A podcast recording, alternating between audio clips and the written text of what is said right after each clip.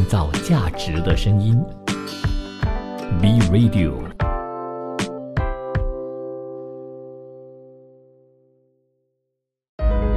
聆听世界的声音，观察全球的变化。世界七十二小时。东盟新闻首先锁定马来西亚。马来西亚二零二二年全年国内生产总值 GDP 增长率达到百分之八点四，高于二零二一年的百分之三点一。这是东盟十个成员国当中增长率最高的一个国家。二零二二年第四季度，马来西亚国内生产总值增长了百分之五点七。经济学家表示，这是一个好于预期的结果，原因在于国内需求增加以及劳动力市场更强劲的复苏。对于二零二三年经济展望，经济学家预测，马来西亚经济将在全球经济衰退的背景下持续增长。由于该国宏观经济平台依然稳健发展，经济衰退可能很难发生。而个人消费将继续成为全年经济增长的主要驱动力。此外，中国重新开放边境将有助于限制下滑幅度。马来西亚伊斯兰银行预测，马来西亚二零二三年经济增长率可以达到百分之四点五的增速。而各家多边发展银行预测，今年马来西亚经济增速将会维持在百分之四至百分之四点四。之间，事实上，各东南亚经济体在新冠疫情之后，经济也逐渐的好转，并实现强劲复苏。马来西亚经济增长率达到过去二十二年来的最高水平，而泰国、印尼等国家也释放出积极的信号。泰国作为经济重要支柱的旅游业再次的繁荣起来，尤其是在中国重新开放经济之后，该国一月份的消费者信心指数为五十一点七，连续第八个月上升，创下二十六个月来最高水平。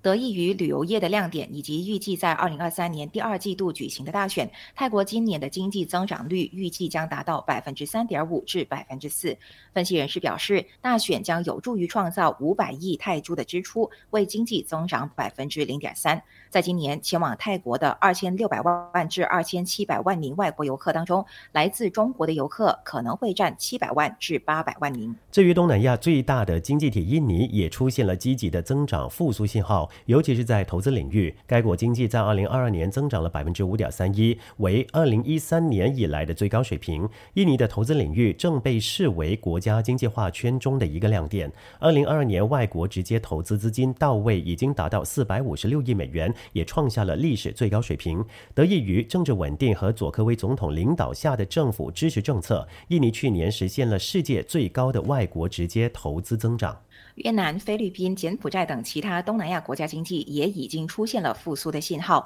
然而，分析人士表示，今年该地区的经济面临的挑战依然不少。其中，菲律宾2023年一月的通胀率与2022年同期相比达到百分之八点七，为2008年11月以来的最高水平。辽国2023年一月的通货膨胀率同比上升至百分之四十点三，比2022年12月上升了百分之一点零三，是过去二十三年来的。最高通货膨胀率，泰国一月份的整体通胀与去年同期相比增长了百分之五点零二。除了通胀的风险呢，部分东南亚经济体的生产业依然相当疲软，尤其是新加坡。新加坡经济发展局 EDB 数据显示，二零二二年十二月的工业生产同比下降百分之三点一，略低于前一个月的百分之三点八这个降幅。此外，俄乌冲突等等不利国际形势的逆风依然严峻，中美关系紧张加剧，世界经济衰退风险犹存等等也对阻碍东南亚经济体增长构成威胁，因此呢，抗通胀、促增长、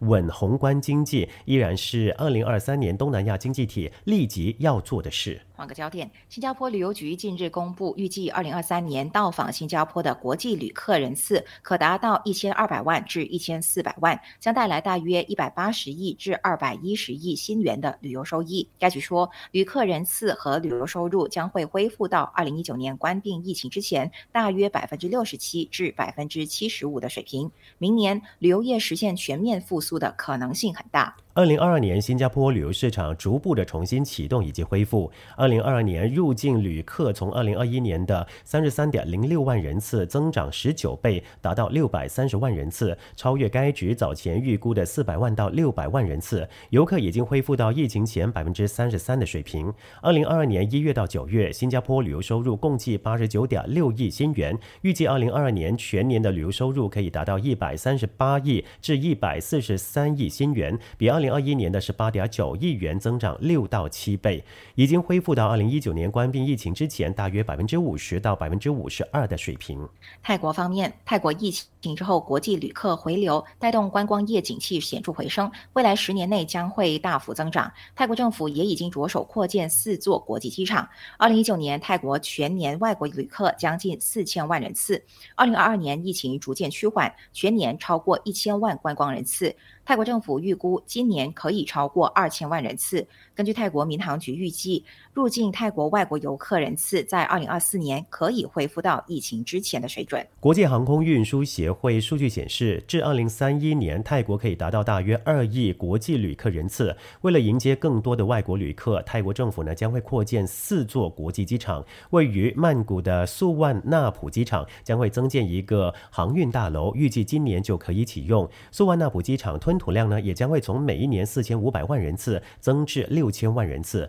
此外，素万纳普机场也正在建造第三条跑道，预计二零二四年完工，到时候每个小时可以容纳班机将会从六十八架次提升到九十四架次。另外一座位于曼谷的廊曼机场，今年将会启动第三阶段的扩建计划，工程从今年开始，预计二零二九年完工，包括了建造第三客运大楼，并且增建跑道、飞机库和仓库。完工之后，廊曼机场每一年吞吐量将从现在的三千万人次增加到四千万人次。第三座机场是位于罗永府的乌打抛机场，乌打抛机场原本是军用机场，临近旅游胜地芭提雅和东部经济走廊。泰国政府在二零一五年。开放乌打抛机场部分民用。扩建乌打抛机场呢，分为四个阶段，预计二零五五五五年呢，四个阶段全部完工。乌打抛机场的吞吐量将会给啊，将可以达到每年六千万人次。第四座机场呢是普吉机场，普吉机场呢扩建计划包括了扩建客运大楼、飞机库和一些基础设施，目标就是每年吞吐量由一千二百五十万人次提高至一千八百万人次。的确了，我最近有朋友呢，其实就去了曼谷，好让我羡慕。他告诉我，去到曼谷呢，倒是刚刚我们不是有提吗？外国游客很多。他说，哎，欧美的旅客特别多，反倒是呢，没有那么频繁的看得到中国的游客。相信他们也非常期待中国的游客能够尽快的回到去泰国旅游。创造价值的声音，B Radio。下来，我们一起关注国际新闻。欧盟执委会在最新季度预测中，将欧元区今年的经济成长预测从去年九月的百分之零点三上调到百分之零点八。至于涵盖范围较广的欧盟经济成长预测，也从之前预估的百分之零点三调升到百分之零点九。该机构解释，估值上修主要受到能源价格的下滑，导致最近几个月的通膨压力得以缓解。欧盟执委会在报告中提到，能源供应来源的持续分散与消费大幅减少。导致天然气存储水位呢就已经高出了季节性平均水准。另外，趸售天然气价格也跌破了俄乌战前的水准。不过呢，也警告天然气库存威胁已经减缓，但是受到地缘政治紧张持续升高，能源现货与期货价格还是有可能再度的上涨。中国重启经济也将会带动全球液化天然气需求升高，再次加剧全球通膨压力。欧元区去年第四季经济略增百分之零点一，得以避免今年的冬天陷入技术性衰退的命运。受惠于冬季气候温暖与政府采取行动，缓和高能源价格对家庭与商业造成的冲击，导致该地区去年经济能够出现韧性。不过，随着物价压力持续，欧洲央行为了遏制通膨升温而进一步紧缩货币政策，商业活动与投资预料将会受到牵连。欧洲央行二月初把才把关键存款利率。率呢调高到百分之二点五，曾经暗示三月呢还会再度升息两码。欧盟执委会还预测，二零二四年经济将会扩张百分之一点五，与前面与之前预估的相同。他在报告中就提出，经济面临逆风依然是依旧强劲。尽管说通膨已经从高点下滑，能源成本还有消费物价依然是位于高位。呃，该委员会的最新预测就显示，通膨均值啊，今年预料将会在百分之五点六高点。不过已经是较之前预估的百分之六点一下滑。欧元区一月份的消费者物价升高百分之八点五，创下八个月来的最低水准。该地区通膨在去年十月曾经达到百分之十点六的高峰。欧盟指出，排除波动高的食品与能源项目，核心通胀率依然指向通膨压力继续升高。下来关注意大利的消息。根据《二十四小时太阳报》的报道，意大利国家药品产业公司就表示，二零二二年意大利制药业产值成长，证明了这个产业呢为国家确保健康、经济成长以及安全的策略性产业，特别是在对抗新冠疫情扩散的时候，生产尖峰期的创新产品研发，并且成功出口动力。意大利国家统计局资料显示，二零二二年意大利制药业出口较二零二一年成长百分之四十，并且创造大约百分之二的就业机会，其中大多数是女性以及青年就业。制药公司完全未转嫁上涨的生产成本。二零二二年处方间药品减少百分之一，并使得利润大幅减少。二零二三年意大利制药业能否成长，在于最近产业的投资。产业发展将取决于意大利及欧洲具吸引力的创新政策。制药业还有待解决的问题，首先为药品的给付机制对公司造成额外的税负。机制成为政府筹资的工具，并已经降低公司投资。开放以健康与临床有效需求、科学与经济价值为基础的药品支出新管理方式，停止不断降低药价，危害永续生产。制药公司强烈反对意大利政府及欧盟如拟定减弱欧洲对美国以及中国竞争力的政策。意大利政府与制药业已经进行对话，并表示制药业为策略性的产业。西班牙方面，西班牙 ABC 日报就报道说，根据 Idealista 房地产网站统计，二零二三年一月份公寓每平方米平均的租金呢上涨至十一点六欧元，较二零二二年同期增加百分之九点一，创下了这个网站最高价格历史记录，涨幅惊人。马德里市各个地区的租金价格均都是大幅的上涨，其中市中心就涨了百分之十八点四。另外，根据易科人力资源集团的统计，马德里地区每个月的平均工资为二千零七十七欧元，为每平方啊每平每平方米的租金高达十六点五欧元，也就是七十平方公尺公寓每一个月的租金超过一千一百五十欧元。在新冠肺炎疫情之后，受到租赁市场需求强力复苏、银行利率上升等因素的影响，租金飙涨的现象除了马德里之外，也扩散到其他的主要城市。依据 PSource.com 线上。租屋网站的统计，巴塞罗那上个上年十二月份每平方米平均的租金呢达到二十点三二欧元，涨幅超过百分之十六，成为西班牙最昂贵的城市。另外，瓦伦西亚自治区租金价格呢也上涨百分之十五点六六。呃，还有就是帕尔马呢自治区上涨百分之十四点四三，马拉加市呢则上涨了百分之十四点二九。西班牙政府近日提出居住法提案，希望透过限制租金涨幅百分之二，以及六个月内租约。不不得变动啊，来保护房客的权益。德国的消息，德国联邦统计署最新发布的数据显示，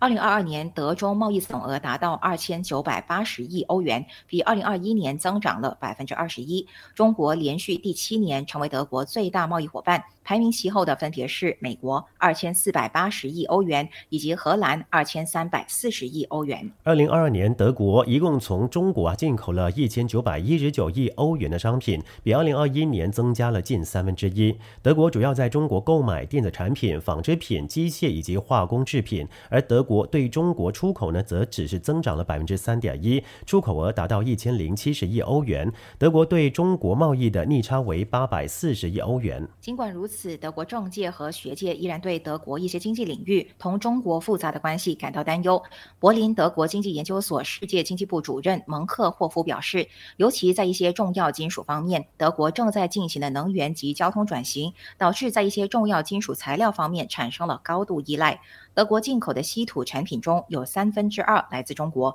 稀土被广泛用于蓄电池、半导体以及电动车中的电磁部件。德中贸易总额大幅上升的同时，中美两大经济体之间的进出口贸易也在创新高。美国商业部发布数据显示，中美双边进出口额就达到了六千九百零六亿美元，超过二零一八年的最高纪录。受到贸易战以及新冠疫情的影响，中美贸易额在二零一九年至二零二零年期间出现了下滑。之后，拜登政政府虽然实施了一系列在高科技领域的对华贸易限制，但是消费品贸易呢却依然在增加。此外，全球通货膨胀呢也推高了贸易总额。根据报道，与中美贸易战影响全面显现之前的二零一八年相比，中美贸易结构发生了变化。创造价值的声音，B Radio。